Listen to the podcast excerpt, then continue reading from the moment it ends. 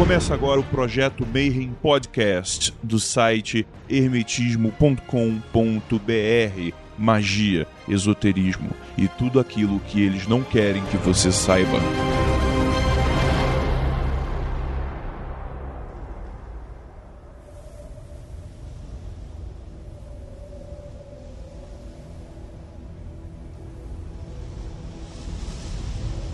Dia pra quem é de bom dia, boa noite pra quem é de boa noite. E hoje, galera, vocês vão lixar o assoalho, pintar a cerca, encerar os carros. E eu sinto dizer que se você entendeu essa referência, você é velho. Porque hoje a gente vai falar de treinamento mágico. E comigo aqui nessa mesa, mais uma vez, eu tenho Marcelo Deldébio. E aí, Grola, tudo belezinha? Maravilha. E eu tenho também a Tiamat. Salve todo mundo.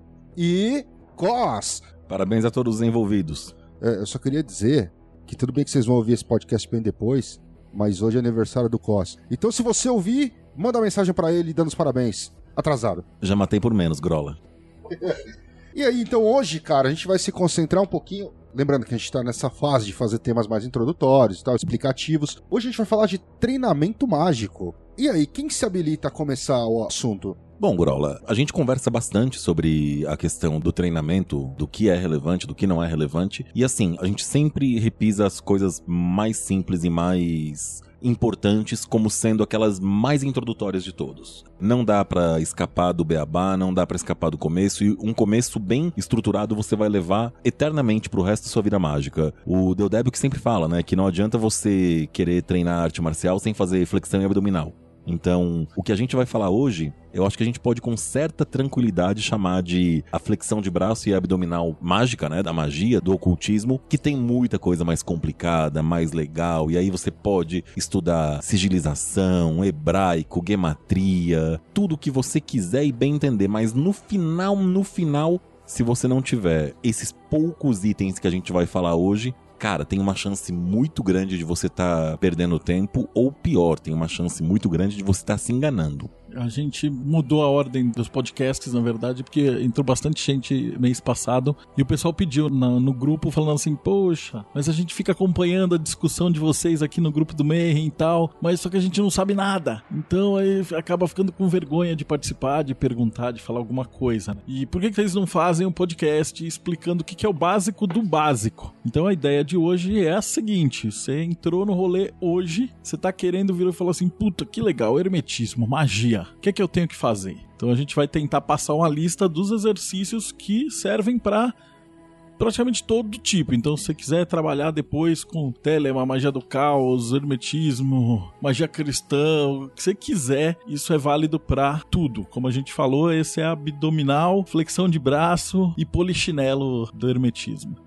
Gostaria de deixar bem claro que todos são muito bem-vindos a participarem, fazerem suas perguntas dentro do MEI. Nós estamos escutando as pautas que vocês nos sugerem e por isso hoje a nossa principal pauta vai começar do básico do básico, do porquê estabelecer treinamentos e exercícios para a prática mágica e por que que eles funcionam, qual é a necessidade, qual é o formato, quais são as atribuições que o pretendente à magia, o magista, que começa o seu caminho precisa fazer esses exercícios, porque a sua ferramenta nesse momento é o seu corpo e ele inclui a sua mente e coração. A sua voz é uma expressão da sua vontade, mas o realinhamento de uma mente sã e um coração desperto é o que vai proporcionar resultados benéficos em alinhamento com a vontade do magista. Ou seja, você quer criar alteração na manifestação? Ótimo, Acho incrível. Para si e para a própria comunidade, maravilhoso.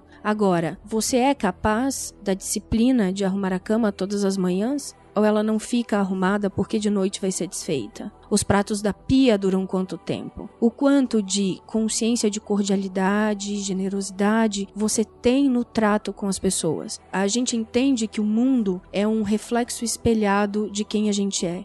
Se você não é capaz da disciplina e do trato diário de si para com o mundo, a magia ainda está muito distante de você. Esses exercícios então pretendem um alinhamento do ser quem se é com a vontade do universo, para aí então causar alteração na realidade. E é por isso que a gente começa do início aproveitando o gancho, né, que o Deodébio e a Tiamat deram a respeito, esses dois podcasts, né, esse que vocês estão ouvindo agora, que salvo engano é o podcast número 8, e o próximo que vai ser o podcast número 9, a não ser que eu esteja muito louco, vão tratar de duas coisas que perguntam muito pra gente no Mayhem e que são muito importantes, mas também não são tão importantes assim. Uma é, ah, o que eu tenho de exercício, o que eu faço para treinar?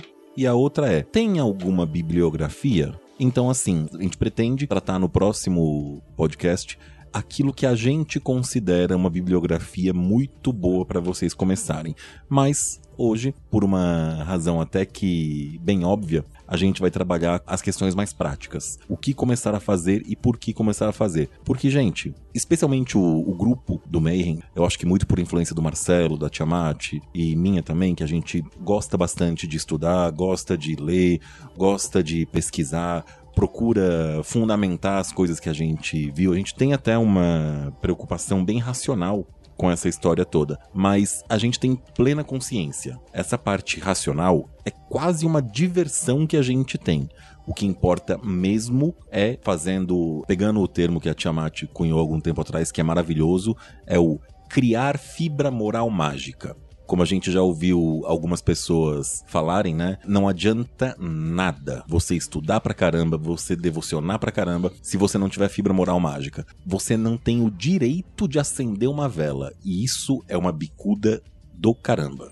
Estamos todos entendidos? Tá tudo bem? E aí, assim, a gente acabou de ter um insight em preparo do podcast, né? Para apresentar para vocês os principais fundamentos do que a gente considera uma, uma prática mágica que vai ajudar. Talvez sim, talvez não, mas a gente acredita que vai apresentar coisas muito positivas para a vida de todo mundo, porque a gente acredita que foram coisas muito positivas para nossa vida, né? Eu sei que tem um monte de gente falando um monte de coisas. Se vocês falarem que o treinamento mágico básico trabalha basicamente com visualização, estar alterado de consciência e vontade está plenamente correto, a gente não tem nada a corrigir. A gente só fez uma divisão um pouquinho mais ampla e um pouquinho, no nosso entender pelo menos, né, mais didática disso, de várias coisas que a gente considera fundamentais. E a gente espera ao final do podcast deixar claro o porquê né? Então vamos começar falando um pouquinho de uma das coisas que acaba sendo uma das coisas mais importantes e que a gente considera a porta de entrada para a ideia do hermetismo da magia e do esoterismo, que é o trabalho da intuição. Tiamat, fale-nos sobre intuição. Vou usar como base, para exemplo, a árvore da vida, nós temos acessos intuitivos diferentes. Nós temos, de acordo com a lei das polaridades e de gênero, aspectos suscetíveis e de facilitação a estados de intuição. Mulheres com um tipo de intuição, geralmente ligada mais ao elemento água, geralmente tendencionadas a aspectos lunares e nós temos, pela mesma lei, homens com aspectos intuitivos mais ligados ao racional. Um homem pode ser ter ou desenvolver a habilidade de uma intuição ligada ao elemento água ou à esfera de Esod ou à lua, pode, mas é naturalmente mais relacionado ao aspecto feminino. A intuição é um estado de retorno a si mesmo e de compreensão do mundo pelos níveis sutis fora da matemática do mental do cotidiano ou do mundo ordinário de 1 mais 1 é igual a 2. A intuição tem de beber de aspectos mais sutis da realidade, direcionamentos a respeito da própria vida todo um caminho iniciático pode ser estabelecido através do mundo onírico, onde a intuição estabelece a comunicação com seus espíritos, com seus guias, com familiares, com antepassados, através do qual você recebe a orientação para um caminho mágico. Existem aquelas pessoas que têm uma grande habilidade na, no acesso ao mundo onírico, que identificam seus protetores, seus familiares ou, ou quem os acompanha por história familiar. É, nesse mundo, todas as formas são possíveis, as mais verdadeiras até as mais falsas, para aquela realidade do magista. Mas o mais importante é que ele pode ser treinado e essa habilidade pode ser adquirida da forma correta. Respiração, meditação, silenciamento, visualização criativa, imaginação. A, coisa mais difícil a respeito do mundo onírico, que a gente vem percebendo ultimamente, é que nós temos uma quantidade muito grande de estudantes que pretendem receber uma receita de bolo, uma fórmula mágica de como acessar o mundo onírico e adquirir o trânsito nessa esfera de realidade. E aí a gente fala, bom, o primeiro grande passo, né, é imaginação. Do que é, do que se constitui a sua base de dados, da sua mente, o que ela é feita, que cultura, que mitologia, qual é a amplitude do seu conhecimento a respeito do mundo para acessar esferas diferentes mais sutis.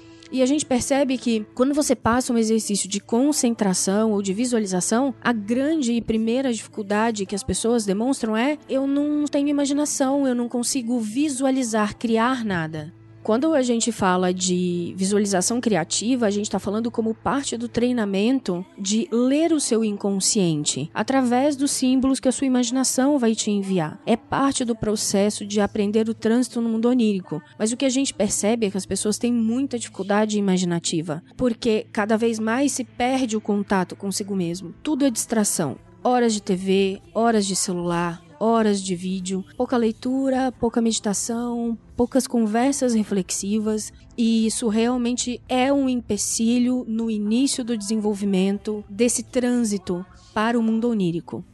A intuição faz parte de uma habilidade, ela é uma ferramenta interior. Costuma-se dizer que médiums e quem tem uma intuição muito aflorada simplesmente nasce com isso. O que a gente aprende é que a observação cuidadosa e corajosa da própria simbologia ajudam a desenvolver o aspecto intuitivo. A meu ver, a gente separaria a intuição em dois aspectos, uma mais lunar e uma mais solar a solar trazendo aspectos do mental e a lunar trazendo aspectos de necessidade de avaliação dessa simbologia que a intuição traz. Porque quando nós estamos falando de isso, do mundo formativo, do fundamento da criação, nós temos todas as possibilidades de acesso à intuição. E ela pode ser tanto completamente verdadeira, como também falsa, como ferramenta de ordalhos para o desenvolvimento do magista. Mas, Tiamat, pelo que eu tô entendendo do que está falando, essa questão do solar e lunar, ela tá mais relacionada ao aspecto yin e yang do que da Sephir em si, certo? Sim, ele está relacionado mais a aspectos expansivos e restritivos do que as próprias esferas. A analogia com a esfera de Yesod, por exemplo, se refere a beber das formas animadas prontas a virem até a manifestação. Porque assim, deixa eu ver se eu entendi teu raciocínio. Imaginando a intuição lunar como algo interno e a solar como algo que vem de fora, de qualquer maneira, as duas teriam que passar por Yesod para ser manifestadas, certo? As duas passariam por Yesod para serem manifestadas. A questão aqui é não separar o magista como ponto focal do acesso a essa ferramenta que nós chamamos de intuição. Então, apesar de a intuição lunar está mais ligada a um processo introspectivo do magista e a solar vir de fora, ela ainda passa por Yesod para ser manifestada.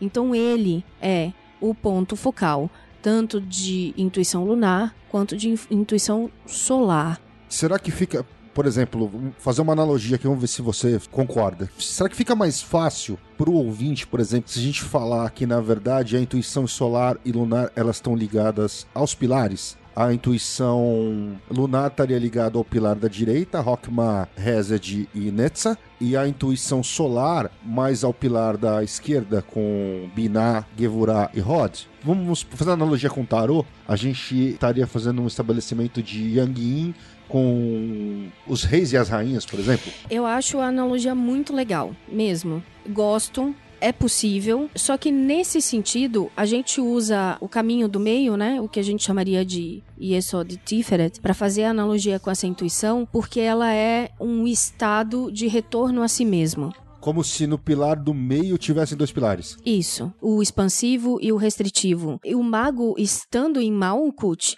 ele usa a ferramenta da intuição. Ah, mas eu não tenho disciplina. Que exercício eu faço para ter disciplina? Olha, tanto disciplina como intuição são ciclos intermináveis de retroalimentação. Você só tem disciplina se você começar a tê-la, exercitá-la e assim você passa a ter. E intuição é a mesma coisa. Por isso que eu coloco a intuição no caminho do meio ligado às esferas de Esod e Tiferet ou Lua e Sol, porque são estados de retorno a si mesmo. Então você só vai ter intuição se você começar a fazer um treinamento, uma concentração, uma observação simbólica, um diário de sonhos, um diário onírico. Uma coisa vai alimentar a outra. Mas você acha que, por exemplo, isso é uma questão. Tudo bem, o exercício é necessário de qualquer maneira, mas você acha que isso é uma questão do exercício ou faz parte também de uma questão de autoconfiança?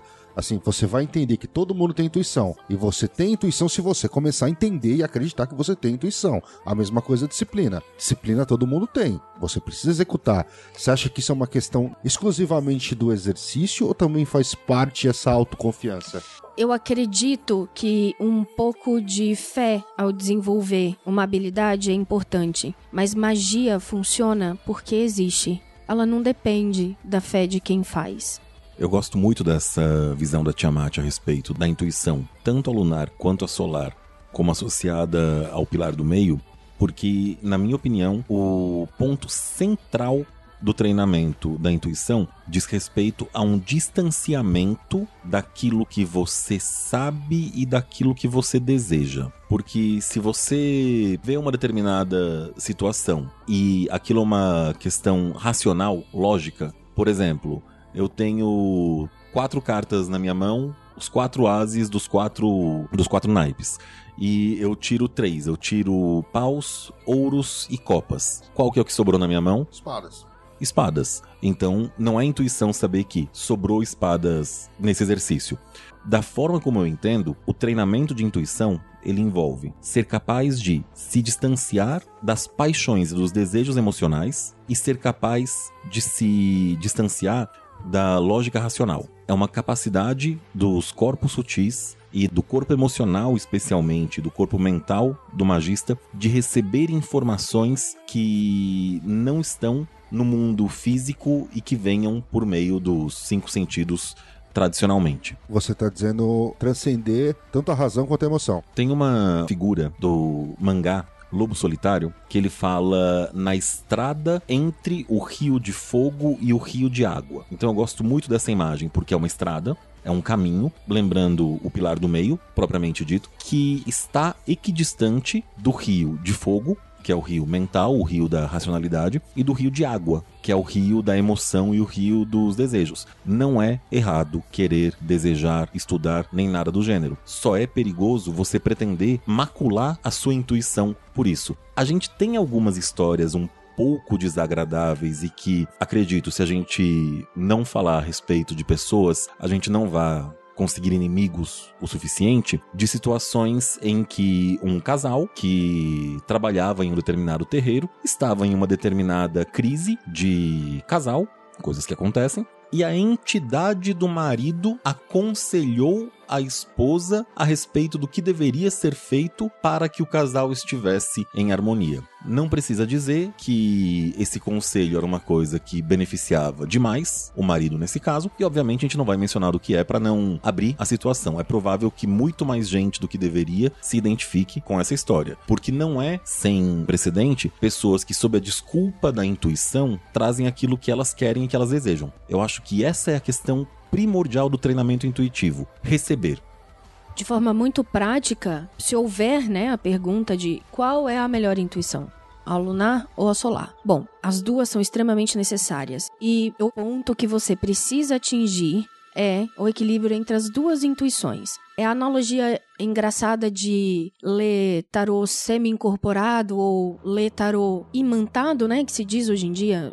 A pessoa está imantada e fala, ah, foi uma entidade que leu. Geralmente é a intuição lunar que está lendo. Ela não tem a base de dado teórica ou estabelecida no mental para ler aquela simbologia. Ela não deixa de ler tarô. Agora, num estado onde a visão de si, onde as coisas estão deturpadas, onde o emocional não está equilibrado, onde você está o tempo todo suscetível a várias influências, o efeito esperado desse tipo de leitura é completamente o contrário de algo que ajudaria. Então, o equilíbrio entre lunar e solar é o pretendido pelo magista.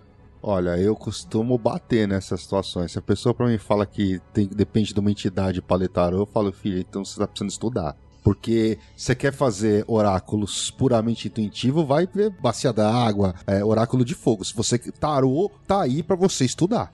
Então, baby, mas é assim, né? Há pessoas e pessoas. E há vários caminhos. para se chegar no mesmo lugar. Não é, Pri, mas o que, sabe o que acontece? O que acontece é que a pessoa que vem falar que, que ele tarô incorporada, normalmente, 99% dos casos, ela só não quer estudar. Não quer ela não estudar. quer pegar um livro pra ler. Ela Ela, não- quer. Ah, não, é porque a minha entidade lê. Ah, o que que essa carta significa? Não sei. A pessoa que joga na mão da entidade uma leitura de tarô que guia ou orienta a vida de outra pessoa, o que ela está dizendo é: eu não estou apto a me responsabilizar pelas coisas que eu digo. A não responsabilização por algo importante desse jeito, como ler tarô para os outros, influenciado apenas por uma entidade, diz muito a respeito da vida que essa pessoa está levando. E tipo, a vida que essa pessoa está levando definitivamente não entra no rol das minhas preocupações. Se ela não está apta a se responsabilizar pelas coisas que fala durante uma leitura de tarô, quem sou eu para falar a respeito da vida que ela escolhe ter? Esse podcast pretende unir as duas habilidades. A habilidade intuitiva, mais sutil, mais emocional, com um preparo do mental. Agora, cada um é livre para escolher o seu caminho? É. A gente escolhe errado? Muitas, muitas vezes. Então, para concluir a nossa primeira disciplina de magia, a intuição, exercícios simples que vocês podem começar a fazer e que vão ajudar no desenvolvimento intuitivo de vocês. Pera, então a gente vai ficar com a minha definição de intuição? Lunar e solar e só? Ninguém vai dar mais nenhuma? Bom, é, eu admito com um pouco de vergonha e maldade e um pouco de malícia também que eu pedi para a mulher da mesa falar sobre intuição, porque, querendo ou não, por mais que eu seja homem e treine e goste e blá blá blá blá blá, a gente está falando de uma. Não vamos usar o termo dom, mas de uma habilidade associada primordialmente à esfera lunar que é a esfera feminina por excelência. A Tiamat já falou aqui, a gente vai frisar só para não ouvir baboseira depois. Ai, se a intuição é de uma esfera feminina, significa que mulher é mais intuitiva do que homem? Não. Pessoas têm graus variáveis de intuição que podem ter maior facilidade ou menor facilidade. Para aqueles que porventura treinem Aikido, aparentemente, se eu não tô falando besteira, existe uma faixa que as mulheres pulam e que os homens não, sob o entendimento de que existe uma natureza de sensibilidade jamais aflorada. Isso é machismo? Muito provavelmente. Ou melhor, sexismo. Mas eu entendo, e corrija-me se eu tiver errado, Tiamat, que esferas diferentes, habilidades diferentes, facilidades diferentes e por uma questão de gênero e de vibração tende a ter uma proximidade maior ou menor. É, deixando claro que quando a gente cita gênero, vibração e polaridade, nós estamos falando das leis herméticas e não da discussão comum e social vigente hoje em dia a respeito de gênero, tá? Nós estamos nos remetendo às leis herméticas para estabelecer como essas coisas funcionam. Perfeito. Então, pessoalmente, eu acho que não vai ter como a gente não escapar disso em outros podcasts e de falar mais sobre os assuntos. Com toda certeza vai ter mais gente pedindo, mas por hora, com toda a sinceridade do mundo e com toda a franqueza, a gente pode ficar com a definição da Tiamat sim. Sugestões de exercícios, tá? O mais simples de todos. Comece a seguir a sua intuição. Existe uma regra que vale para tudo, especialmente nesse aspecto de intuição e de magia. O que você não usa, você perde. Esse é o princípio da atrofia ou hipertrofia do seu corpo e vale para os seus corpos sutis também. Então, sonhou com alguma coisa? Escreve, anota, mantenha o diário dos sonhos. Por quê? Porque quando você treina alcançar as recordações do sonho em estado desperto, você está treinando a sua mente consciente, o seu cérebro, a lidar com os estados alterados de consciência. Começa por aí. E outra, você tem um sonho que depois se mostra, vamos dizer assim, é uma, um sonho profético, uma precognição, anota. Você vai ser capaz de começar a identificar aquele estado em que a intuição se apresenta. Então, usa. Segunda sugestão de treinamento que é útil, tá? Mas um pouco mais específica. Oráculo. Vira e fala, olha, todo sábado eu vou oracular. E oracula para si mesmo. Ah, mas vou oracular sobre o quê? Sobre como vai ser a sua semana. Oracula, anota e verifica no final da semana como que foi, o que que bateu, o que que não bateu. É treino, tá? É simples desse jeito. Vai treinando. E por último, a gente já falou algumas vezes, né, dos exercícios de relaxamento, de ir relaxando a musculatura da cabeça, do pescoço, dos ombros, dos braços e relaxando o corpo inteiro. É maravilhoso. Por quê? Quando você relaxa o corpo, você relaxa o cérebro, porque o seu corpo tá ligado no seu cérebro. né? Isso não é nenhuma grande novidade. E quando você relaxa os hemisférios cerebrais, você tira sua mente racional do caminho e deixa seus corpos sutis trabalhando. A gente vai começar, em breve, a puxar exercícios semanais ou quinzenais para o projeto de relaxamento, de respiração, tudo mais, em algum canal fechado nosso, só para ter certeza de que estamos todos praticando com frequência. Mas independentemente disso, vocês não precisam da gente, né, gente? Vocês conseguem desenvolver a rotina de treinamento de vocês sem grande dificuldade. Sobre intuição, olhando aqui para a cara de todo mundo, parece que é mais ou menos isso. Talvez a gente não consiga terminar tudo que a gente quer para esse podcast porque ficou muito maior do que eu imaginava, mas muito bom. Não tenho o que acrescentar ou tirar do que a Tiamat falou. Passando pro segundo tópico, que para aqueles que conhecem um pouquinho mais o, o, Marcelo não vão ter a mínima dúvida de por que que eu tô perguntando isso especificamente para ele. Visualização criativa. Bom, visualização criativa é só totalmente a base para você conseguir essa intuição solar que é o universo conversando com você. Então você vai precisar de ferramentas para você ter um cabedal de símbolos para você conseguir entender o que o Jung chamava de sincronicidade. Então o que é uma visualização?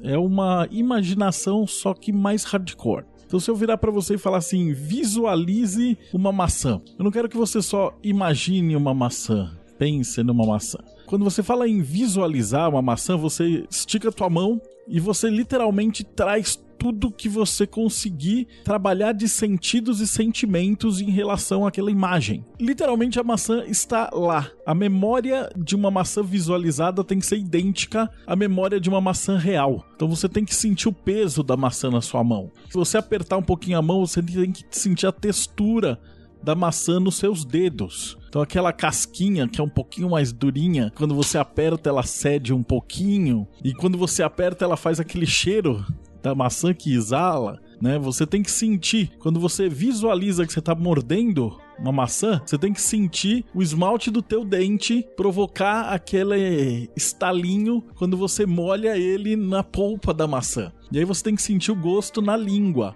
né? E esse gosto já misturado com a tua saliva tem que entrar. O teu cérebro, se você entrar num detetor de mentira, ele tem que ser incapaz de diferenciar se você realmente estava com uma maçã na mão ou se você estava visualizando uma maçã. Né? Então isso seria um treinamento mágico na qual você está realmente treinado em visualizar. E qual que é o problema disso do mundo moderno? É que as pessoas não treinam mais, elas são treinadas para sempre serem burras. Na nossa época, antigamente, você tinha que ler o livro do Harry Potter. Hoje você assiste o filme do Harry Potter. Então toda a descrição de Hogwarts, do castelo, da pintura que se mexe, tá tudo pronto. Você bate o olho e você só recebe aquilo pronto. Você não tem que se esforçar absolutamente nada para isso. Então, o principal exercício que você tem que fazer para adquirir visualização criativa é ler. Pegar livros que não tenham figuras, ler e entender o que está ali dentro. Mas não apenas ler, você tem que literalmente se enfiar dentro do livro. Por isso que é, muita gente me conhece pelos livros de RPG de 25 anos atrás que eu escrevia. É, 25 anos atrás. Trevas vai fazer 25 anos no ano que vem. E a gente treinava desse jeito, a galera jogando RPG. Naquela época você precisava descrever a armadura, o dragão, como é que você se veste. Hoje em dia, a galera vai no videogame, tá tudo pronto. Então você não exercita aquela parte da sua mente mágica que precisa construir uma realidade. Então, quando a gente está falando de visualização criativa, você está construindo uma realidade e trabalhando com esse arcabouço de símbolos, que aí depois a tua intuição feminina, né, a tua intuição lunar, vai usar para pensar ele na realidade. Ou seja, se você tem um cabedal gigantesco de símbolos, a tua intuição pode funcionar no meio da rua, né, como o filho do Grola faz com geomancia com placa de carro. Então ele aprendeu toda a base ali da geomancia e de repente o cara observa o universo e pim, viu lá a placa de carro, ele já tem um resultado. Então, quando você estuda essas coisas, você tá mais apto pro universo conversar com você. Então a gente faz, brincava de falar que é o oráculo da televisão. Então você tem uma dúvida assim e de repente ligou a televisão e o cara da televisão responde a sua dúvida por sincronicidade. Então você trabalha símbolos e você trabalha a criação da realidade e depois a realidade conversa com você. É, meu pai fazia uma brincadeira que eu vou devolver aqui para vocês, que vai ter muito menos graça do que quando ele fazia, né? Se você tá em casa ou não está em nenhuma situação em movimento nem nada do gênero, relaxa, solta a mente, relaxa, se perde das influências externas, dos estímulos externos. E eu quero que você imagine na sua mão direita um limão. E aí você passa ele para sua mão esquerda, pega uma faca imaginária também, abre esse limão no meio, pega uma metade, leva até a sua boca e aperta e chupa esse limão. Se estiver funcionando com vocês como efetivamente está funcionando comigo, é muito provável que a boca de vocês tenha enchido de saliva. Saliva líquida, porque, óbvio, limão é ácido, estimula a salivação. Meu pai fazia essa brincadeira na frente da banda de fanfarra do exército. Ficava chupando limão, para quê? Pro pessoal que tava tocando trombone, trompete e tudo mais, salivar e babar no instrumento musical e não conseguir tocar, né? O que fala muito a respeito da minha família e fala muito a meu respeito também. Mas a título, para que esse exemplo, né? É, gente, é um limão imaginário. É um limão imaginário que, no mínimo, foi capaz de trazer para sua mente um estímulo tão grande, tão forte, tão concreto, que deu uma reação física. Você salivou.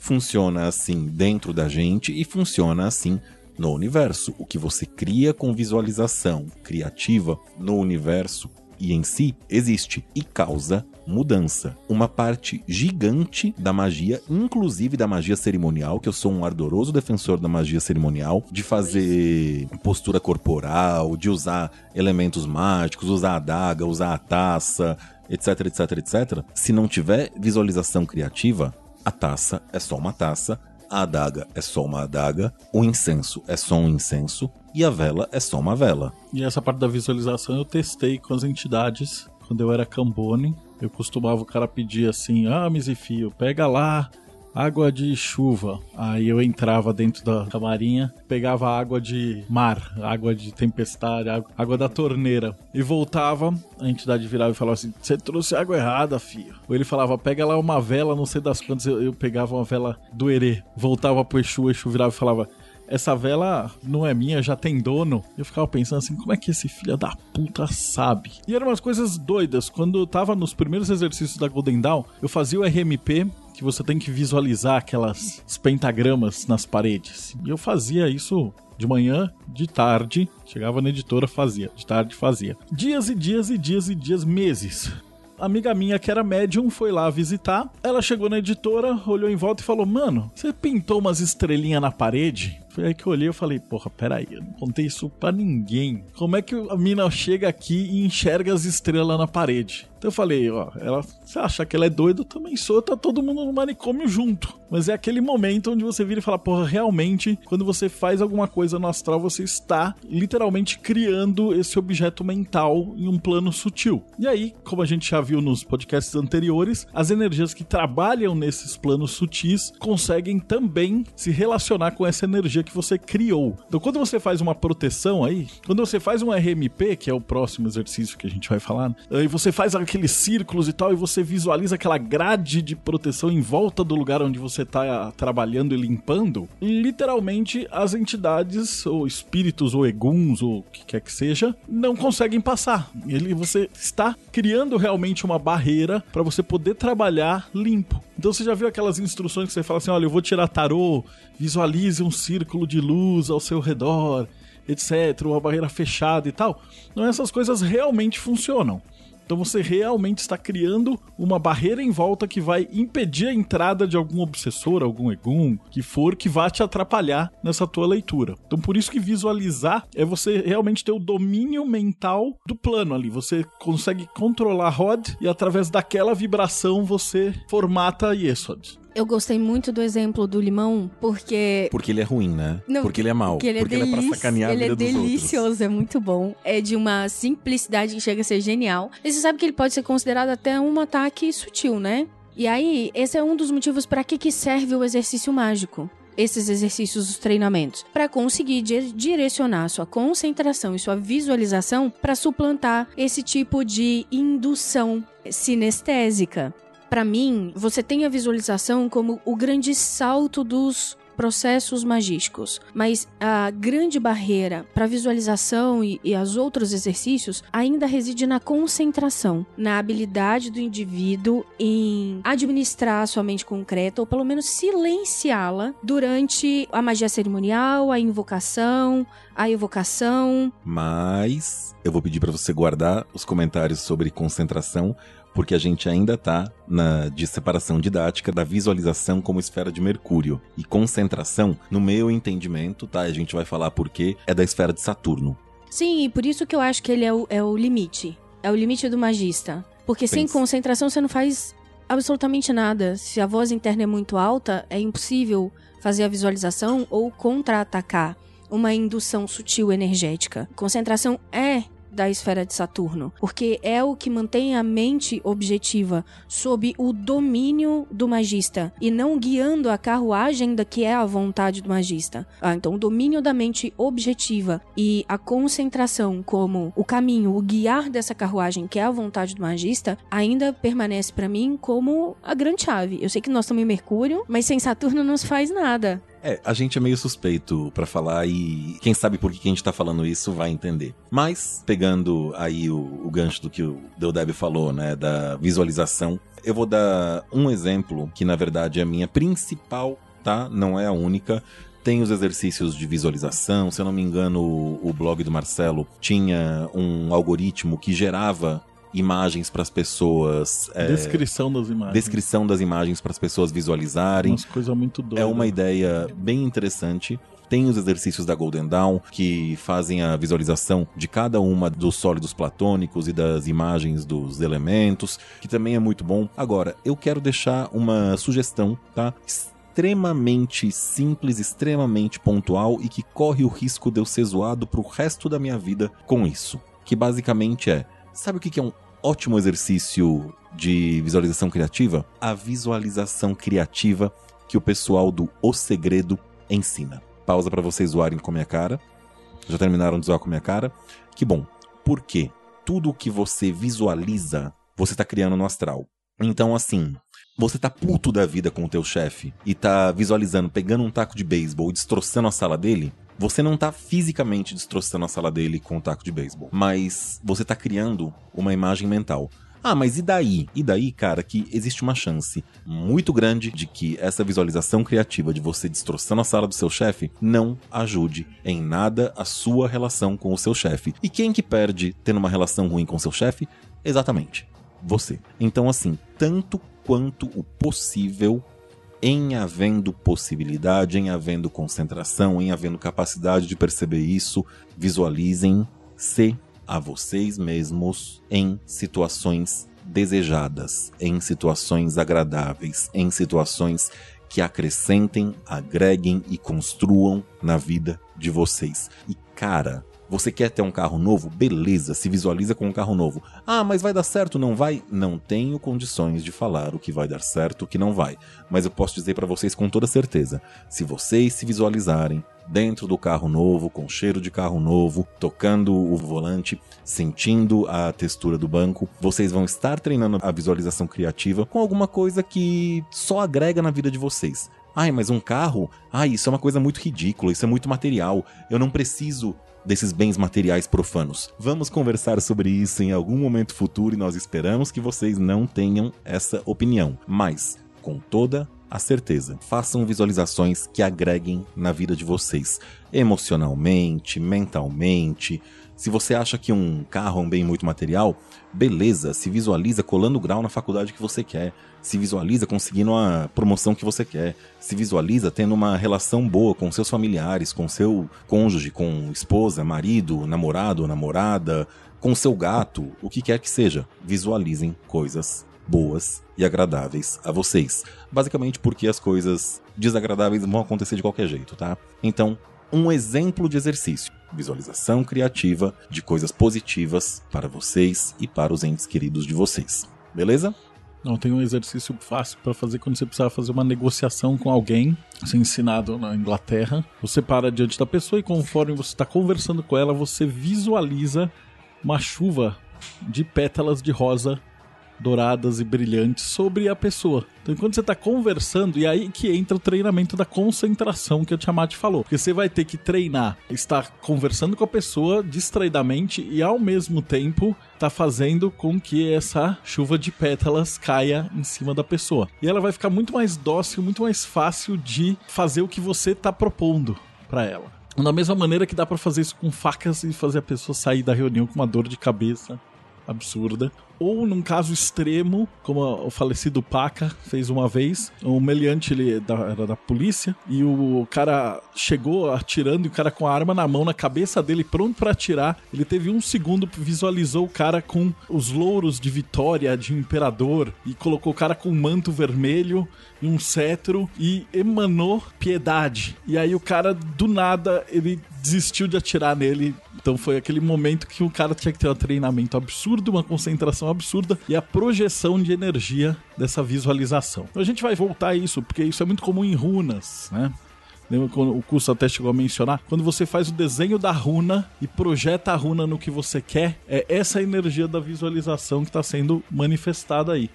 E é só depois um Alcut. Dois pontos importantes. O primeiro, a visualização deve ser forte o suficiente para que nesse exemplo, imaginar as pétalas caindo, você possa vê-las, ver como a luminosidade do ambiente incide sobre elas, sentir o cheiro dessa rosa que está caindo e causar em você o mesmo estado de docilidade e serenidade. Que é onde eu entro no segundo ponto importante. Nenhuma magia feita cria efeito na realidade sem antes modificar o próprio magista. Por isso que vai passar por Netzar. Então, quando você projeta Rod, as pétalas, você tem que imantar o sentimento que você quer De junto na onde negociação. Eu vou pedir pra gente passar então pro próximo tema, que a gente tá chamando aqui de vibração, mas a gente pode tranquilamente falar de emoção. E aí, novamente, vou passar pra Tiamat pra falar Óbvio, sim, eu vou ser eternamente zoado, mas eu não consigo imaginar a pessoa mais pertinente, até pelo comentário que talvez ela coloque, talvez não. Eu não sei o quanto é um comentário secreto da bruxaria sobre a chave que faz a magia da bruxaria funcionar. Vamos ver, vamos ver se ela vai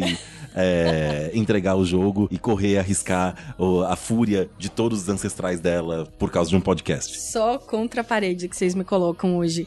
É, Nós temos dentro do hermetismo a concepção de que o todo é mente, mas é muito necessário para o magista, principalmente para o adepto à leitura da filosofia hermética, entender que esse todo que é mental não está restrito ao mental objetivo e concreto que nós concebemos enquanto seres humanos encarnados na experiência na Terra. Esse todo mental, ele é um resumo do eixo mente coração que o magista ou que a bruxa precisa vibrar em consonância e equilíbrio para que a magia encontre seu lugar no mundo. Não existe só magia mental. Você não pensa apenas sem nenhuma reverberação emocional e a coisa acontece. Existe uma alimentação de uma vibração que nós entendemos como emocional, porque desperta emoções profundas que alimentam isso. Remetendo de novo a uma lei hermética, tudo vibra. Tudo tem vibração, tudo está vivo. O ato de fazer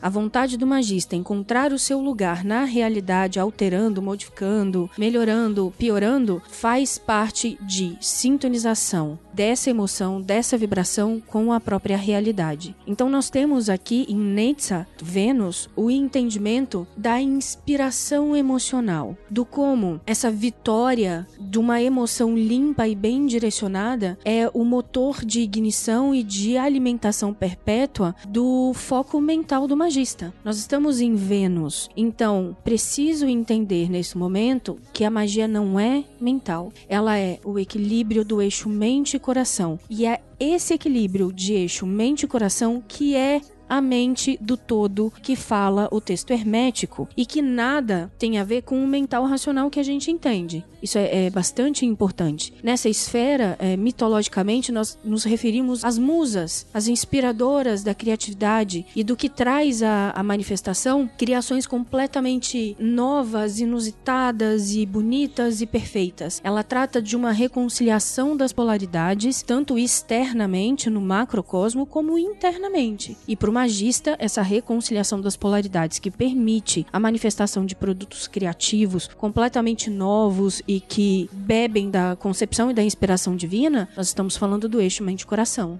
É, eu tava aqui pensando a esse respeito, e assim, eu acho que de um lado, a visualização é o instrumento musical, e do outro, a emoção é a música. Você pode ter, por exemplo, aquarela brasileira tocada num piano, num violão, num, num teclado, em um violino, ou o que quer que seja. É uma forma diferente de transpor a mesma música. Então, assim, quando o Deodébio mencionou a questão da. Ah, visualiza as pétalas de rosa. Beleza, você visualiza as pétalas de rosa. Aquilo inerentemente tem um valor simbólico que vai despertar um tipo de emoção e sentimento em você. É, assim como visualizar uma caveira, uma faca, energia elétrica, fogo, vai ter uma reação simbólica diferente em você. O que, que é uma chuva de pétalas de rosa de bondade, uma chuva de pétalas de rosa de ternura, uma chuva de pétalas de rosa de amizade, uma chuva de pétalas de rosa de companheirismo.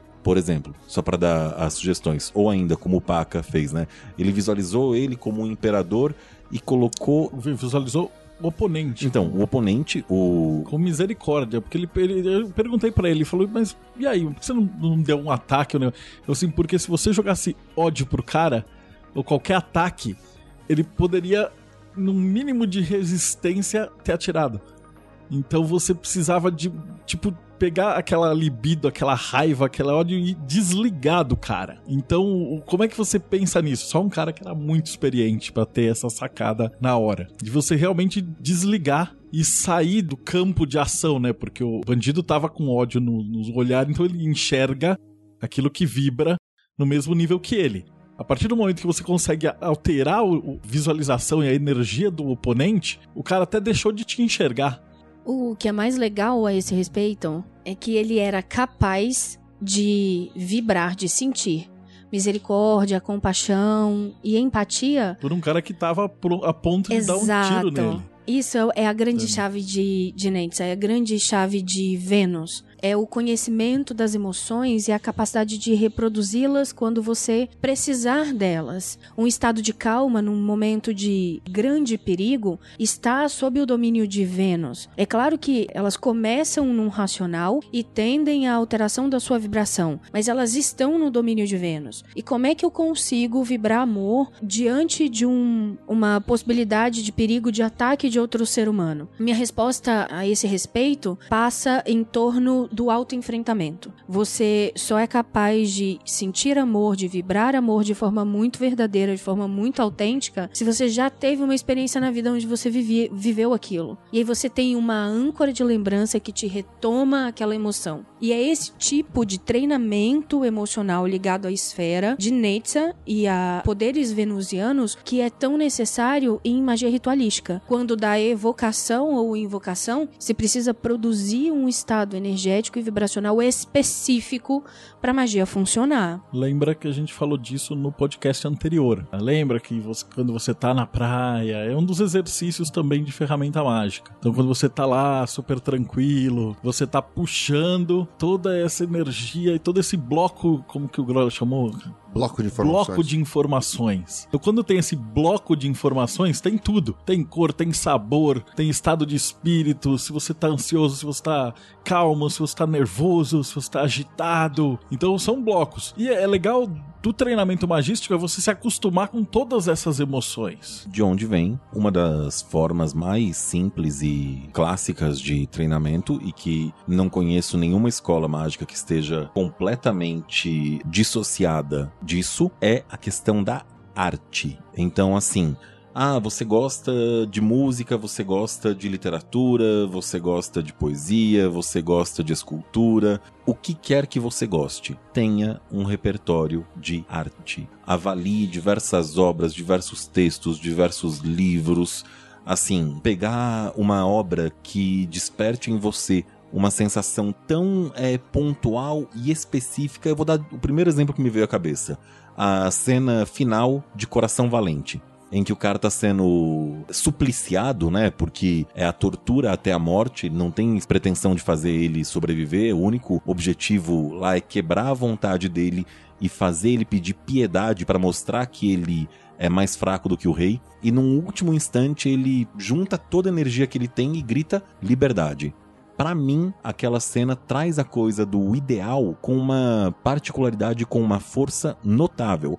E existem milhares de outras cenas e outros filmes e outros livros e outras poesias que cada um puxa uma emoção diferente. É, tem uma grande discussão na, nas escolas de arte, né, nas interpretações da arte, que Platão virava e falava que arte é uma besteira, porque a arte imita a vida e a vida imita o mundo das ideias. Consequentemente, a arte é a imitação da imitação e está a dois passos da verdade, sendo um desserviço para a humanidade. Por outro lado, Aristóteles virava e falava que a arte não imita a vida, a arte idealiza a vida. E é por isso que você vai no cinema, por exemplo, e ninguém pede troco nos filmes. Ninguém vai no banheiro, o telefone nunca dá ocupado e ninguém nunca diz o número errado. Por quê? Porque não é importante para a arte, não é relevante para a arte. Não vai acrescentar no roteiro, não vai acrescentar na trama. Então só acontece aquilo que é relevante. Como então estabelecer um método, um fio de Ariadne, para desenvolver o trânsito nas habilidades venusianas? Contato com a arte, com música, com tudo que te desafie, te tire da zona de conforto emocional e que eleve o seu espírito. Isso me leva a um segundo ponto importante. Vou falar muito en passant, mas eu ainda acho que é o exercício mais complicado e mais difícil do magista, que é o estar consciente. Estar consciente de que o mundo é o espelho de si mesmo e que a relação com as outras pessoas espelham seus maiores medos e angústias e também os seus maiores potenciais, e que essa troca de energia, de emoções, de forma consciente é a grande chave de autoconhecimento das próprias emoções e do aprendizado do trânsito dos seus símbolos, das suas emoções e dos seus potenciais e limitações pessoais. Bom, gente, essa primeira parte ficou maior do que a gente imaginava, então a gente vai falar nesse primeiro podcast sobre treinamento, por enquanto, só da Três esferas, né? intuição, intuição, rod com a visualização e Netzar com, a, vibração emoção. ou emoção. Né? A gente ainda vai descobrir um, um nome melhor e falamos por enquanto então do reino emocional. Ou seja, tudo isso, não se engane, especialmente você, meu amigo hermetista, que acha que tudo se resolve com livros e com prática e com o racional e com o mental, tudo isso, grosseiramente falando, é apenas no reino emocional, tá? Imagina o quanto é importante essa parte que às vezes as pessoas relevam tanto. Nós não citamos nenhum exemplo prático descritivo, né, como uma orientação de exercício para vocês fazerem, porque esses exercícios estão no blog Hermetismo Teoria da Conspiração. E para o grupo fechado do Mayhem, nós desenvolvemos exercícios e processos exclusivos para esse grupo que são acompanhados dentro dos nossos grupos de discussão. Então, para você que está ouvindo e quer participar do Mayhem ou fazer parte desses estudos semanais e do acompanhamento para os exercícios iniciais, sejam muito bem-vindos ao nosso grupo. Vai ser um prazer e uma honra tê-los conosco. E como é que o cara faz, Marcelo, pra chegar no meio? Para chegar no Mayhem, é catarse.me barra TDC. Lá tem todas as instruções. Último recado da Tiamat. Nós estamos no Setembro Amarelo. Provavelmente nós vamos escrever alguma coisa e fazer um trabalho interno no Mayhem, mas eu gostaria de deixar registrado de que vocês não estão sozinhos, que o isolamento é uma ilusão e de que vocês podem contar conosco pro que precisarem.